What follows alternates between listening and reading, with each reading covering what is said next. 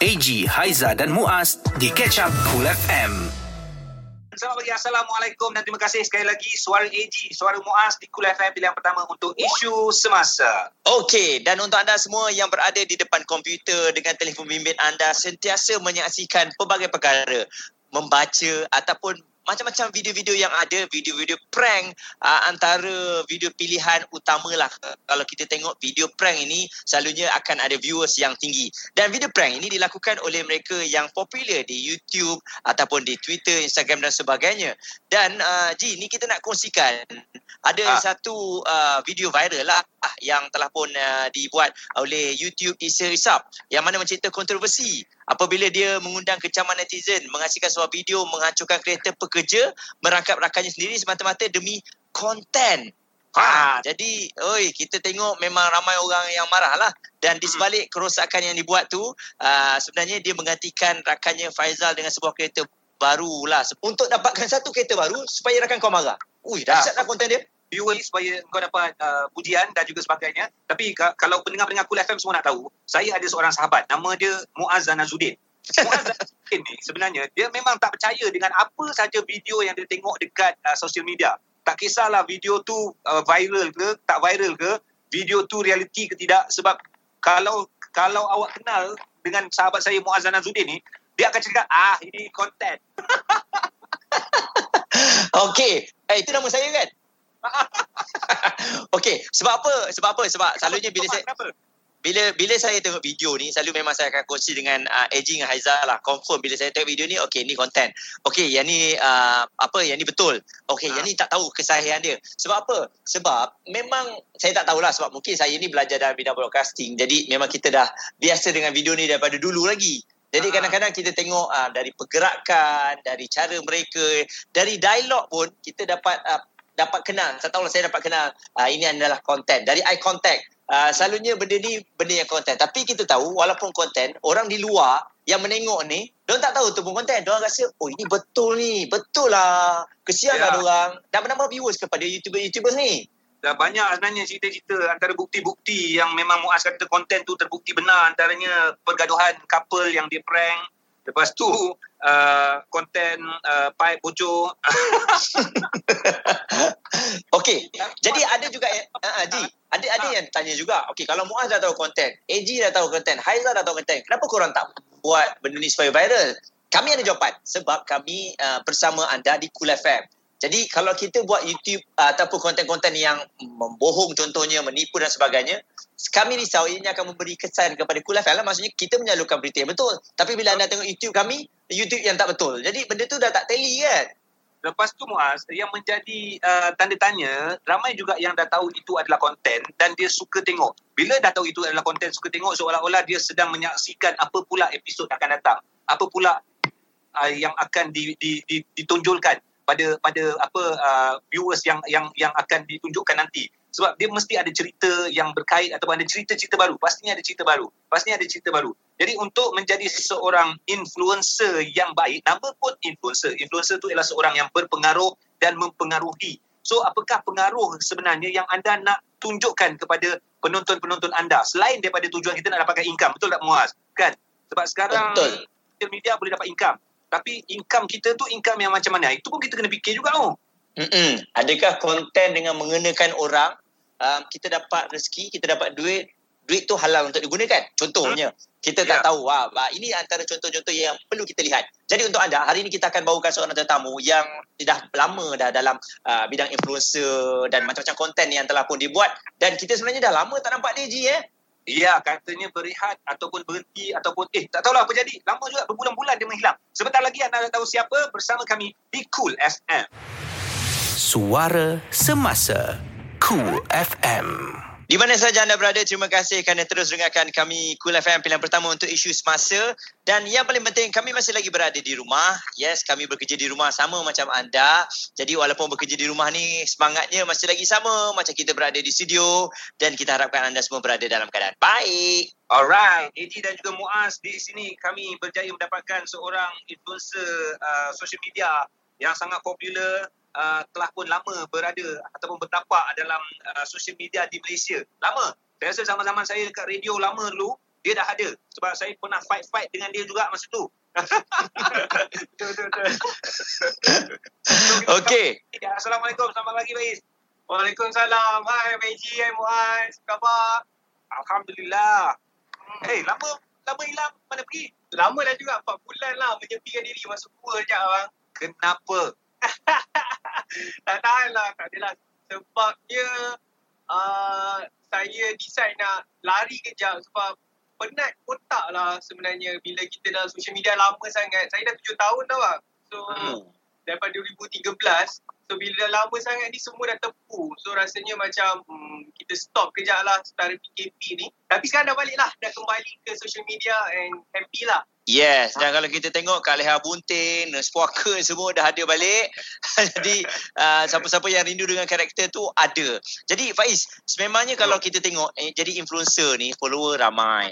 Ramai orang yang tak berada dalam industri ataupun dalam dalam bidang sebagai seorang influencer ni rasa macam senangnya dia buat duit, senangnya uh, cakap macam tu buat konten ada produk masuk dan boleh menjana income. Tapi sebenarnya dalam keadaan sekarang ni bagaimana perasaan seorang influencer tu? Susah tak sebenarnya membawa karakter tersebut? Ya kan Muaz sebenarnya orang memang selalu ingat benda ni senang Nak dapat uh, apa ni populariti tu dia sebenarnya nak dapat populariti tu senang tapi nak maintain tu susah especially bila kita dah buat 7 tahun uh, benda pula kita pasal social media ni semuanya sentiasa berubah kan bertukar.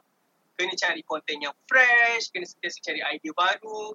Uh, dia tak semudah yang orang fikir dan orang sangka lah. And kena ada dekat tempat kita baru orang tahu sebenarnya macam mana susahnya nak create content tu. Tapi tapi itulah orang kata ini macam boleh kata uh, saya yang pilih jalan ni.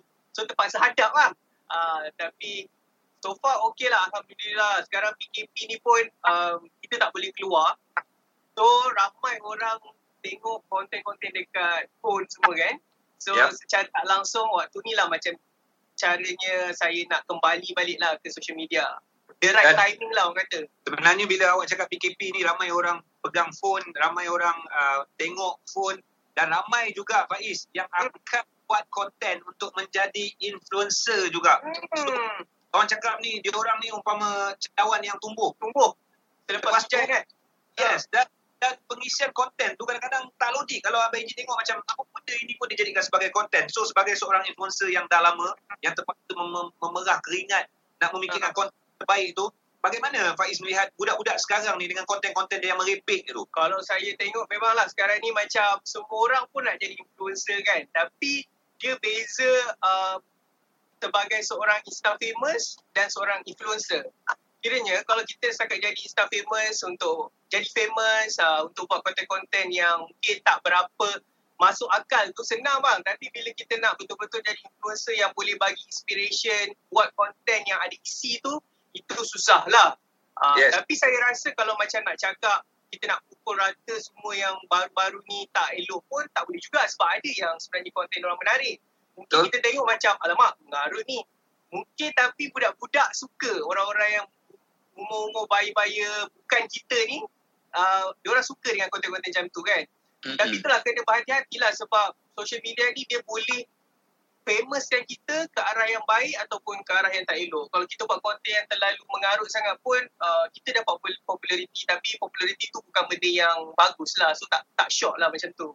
Okey, kembali semula kita nak bawakan pula bagaimana agaknya dari segi konten sekarang ni yang kita dapat lihat semakin advance. Maksudnya demi sebuah konten sanggup uh, mengorbankan sesuatu untuk dapat sesuatu. Jadi adakah pengorbanan tersebut berbaloi untuk um, seorang influencer? Semuanya akan kami kongsikan kejap lagi di Cool FM. Suara Semasa Cool FM AG Muaz bersama dengan anda pagi ini di Cool FM pilihan pertama untuk isu semasa menariknya kita bersama dengan sahabat kita lagi seorang itu Faiz Diki.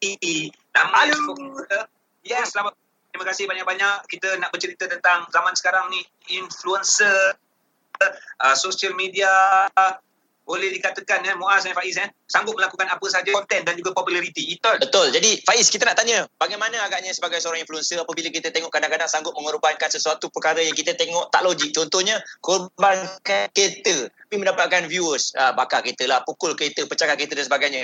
Jadi sebagai seorang influencer ke, Insta famous ke, adakah dia korbankan sesuatu yang kita nak anggap tak logik tapi benda tu berbala untuk dia? Dia sebenarnya kan, dia bergantung kepada kita tau. Kita nak jadi social media yang macam mana, nak jadi influencer yang macam mana.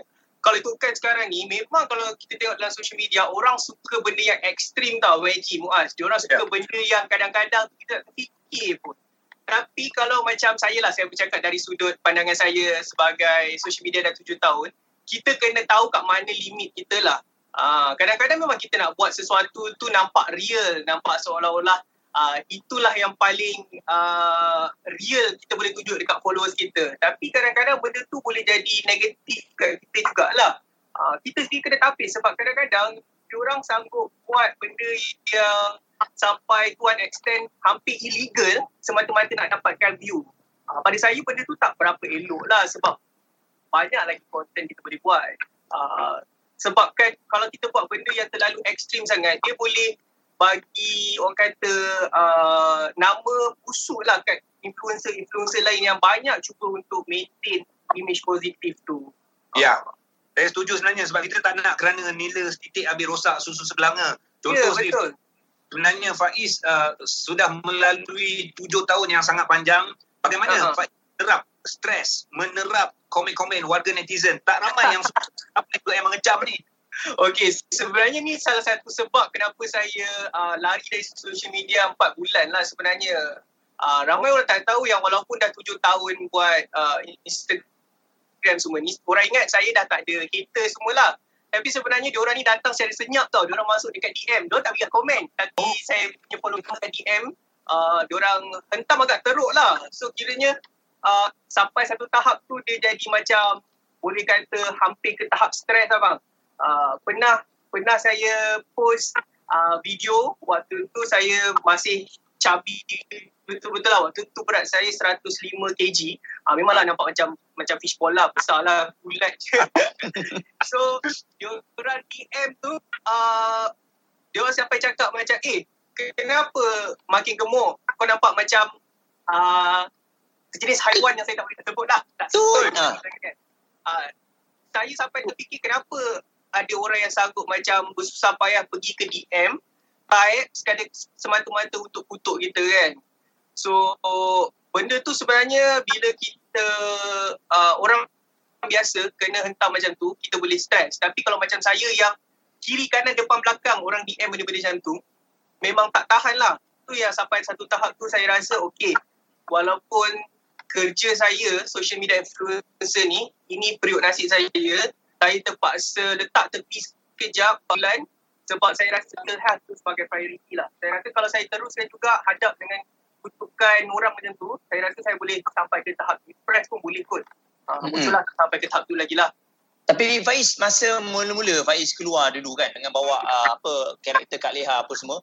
Awal-awal tu pun masih ramai orang yang juga kenapa nak menyerupai wanita dan sebagainya. Tapi masa tu macam mana Faiz? Adakah masa tu kita hadap je ataupun masa tu sebab baru-baru lagi? So tak ada terasa sangat sakit hati tu? Hmm. Okey, sebenarnya kan Muaz, kenapa saya bawa watak uh, Kak Leha, Miss Waka, Cik Yam semua tu, orang ingat saya bawa sebab saya nak menyerupai perempuan. Sebenarnya bukan. Sebenarnya itu saya punya orang kata security blanket tau. Saya jadi watak tu untuk elak orang kutuk Faiz. Uh, kira macam bila kita bawa watak, orang boleh kutuk watak tu. Tu sebenarnya sekadar saya untuk rasa uh, lah. Uh, orang kata.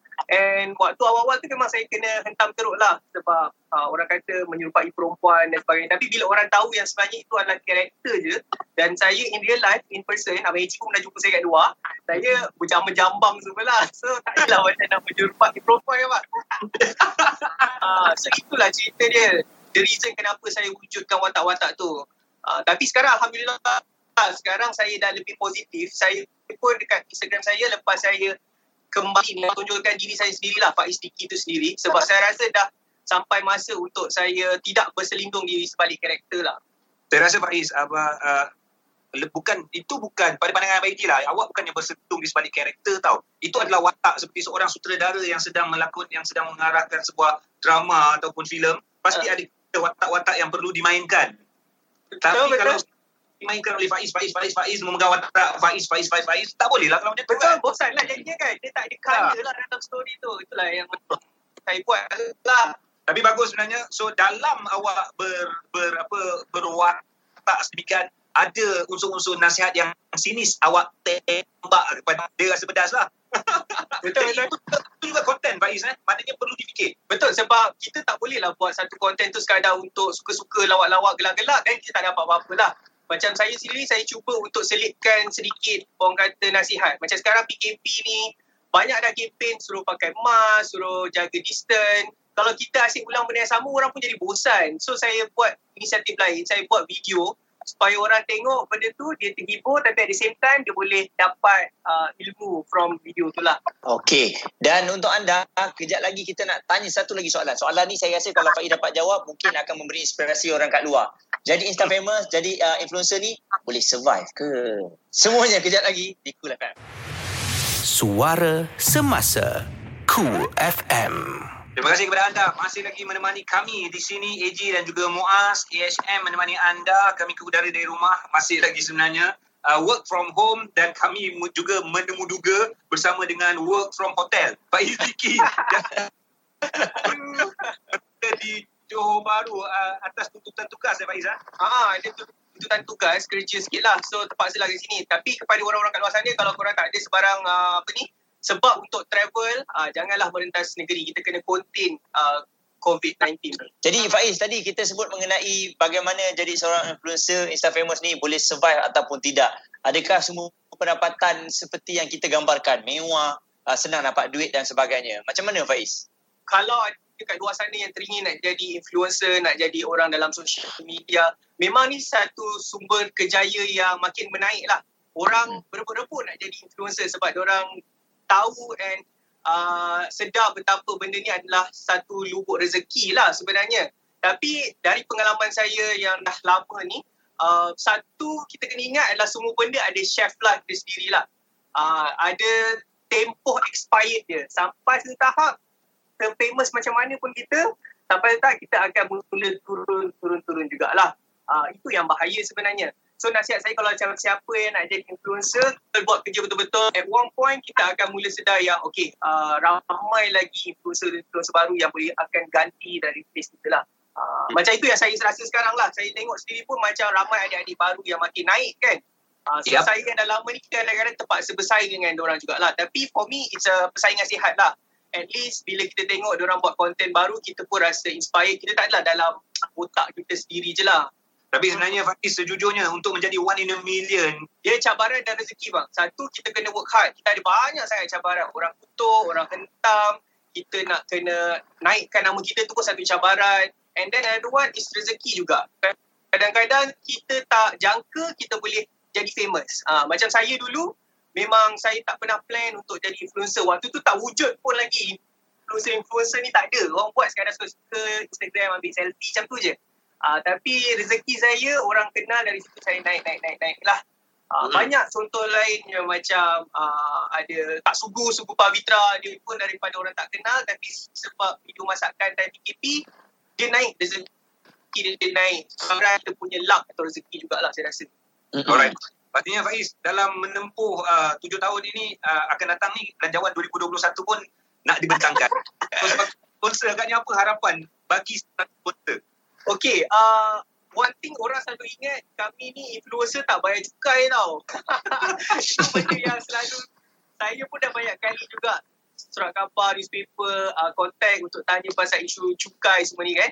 Uh, sebenarnya kami pihak influencer pun dikenakan cukai juga. Uh, and Alhamdulillah saya berkat bantuan daripada LHDN juga memang uh, kita orang bekerja sama lah. Diorang sentiasa membantu kita orang untuk uh, bagi exposure pasal cukai terhadap influencer. Uh, Hmm. Tapi ramai juga influencer-influencer baru adik-adik kat luar sana tu, diorang tak betap, tak berapa familiar lagi pasal uh, cukai ni tau. Sebab diorang ingat macam apa yang diorang dapat tu semua duit diorang. Sebenarnya tak. Even kita kecil pun, budak-budak pun kalau kita dah ada income kita sendiri, kita kena bayar jugalah. And uh, Alhamdulillah lah setakat ni bila saya dah masuk balik dalam Instagram ni, uh, job-job tu ada lagi. Uh, tak adalah terus, tak ada job terhenti kat situ. Mungkin tak semewah waktu zaman-zaman 2-3 tahun lepas tapi Alhamdulillah uh, masih boleh masih boleh sustain macam mana nak jadi influencer ni. Baik, uh, jadi itu dia antara ceritanya kita dengar bagaimana susahnya. Bukan senang lah, saya rasa dalam apa segala bidang pun pastinya ada cabaran. Uh, uh, kita dapat lihat orang famous uh, datang dan pergi. Ada yang maintain dan ada juga yang terus menghilang. Jadi uh, nasihat Faiz sendiri kepada semua adik-adik kita. Kalau tanya new generation, adik-adik cita-cita nak jadi apa? Nak jadi YouTuber abang? Influencer abang. Jadi nasihat uh, Faiz sendiri. Okey, nasihat saya sebenarnya tak salah kalau kita dah plan ataupun impian kita nak jadi YouTubers, influencers semua ni sebab uh, benda ni memang boleh uh, menjanjikan duit tu saya boleh cakap boleh Alhamdulillah. Kita boleh inspire orang buat benda yang baik kan. Siapa tak nak buat benda macam tu. Cuma nasihat saya kita kena tahu diri kita siapa. Kita kena ada limit. Jangan buat sesuatu benda tu sekadar untuk uh, famous. Sebab dia macam saya cakap benda ni tak lama. So sementara kita tengah famous ni, gunakan platform kita tu untuk at least buat sedikit benda baik dan inspire orang lah. Ha, selebihnya tu kau nak buat apa, nak pakai kereta pun, tak apa asalkan dia tidak menyalahi undang-undang. Dan dia bayar cukai. Terima kasih banyak-banyak di atas perkongsian pada hari ini. InsyaAllah ada masa nanti rumah kita dekat-dekat rupanya kita lepak, kita mamak, kita minum lagi. Boleh, boleh, boleh. No problem. terima kasih Abang Eji, terima kasih Muaz. Baik, untuk anda semua, pastikan uh, terus bersama dengan kami lagi pelbagai perkongsian yang akan kami bawakan untuk anda pastinya di Cool FM, pilihan pertama untuk isu semasa. Terlepas Cool FM bersama AG, Haiza dan Muaz, dengar semula di Catch Up Cool. Layari coolfm.com.my atau app Cool FM, Spotify serta Apple Podcast.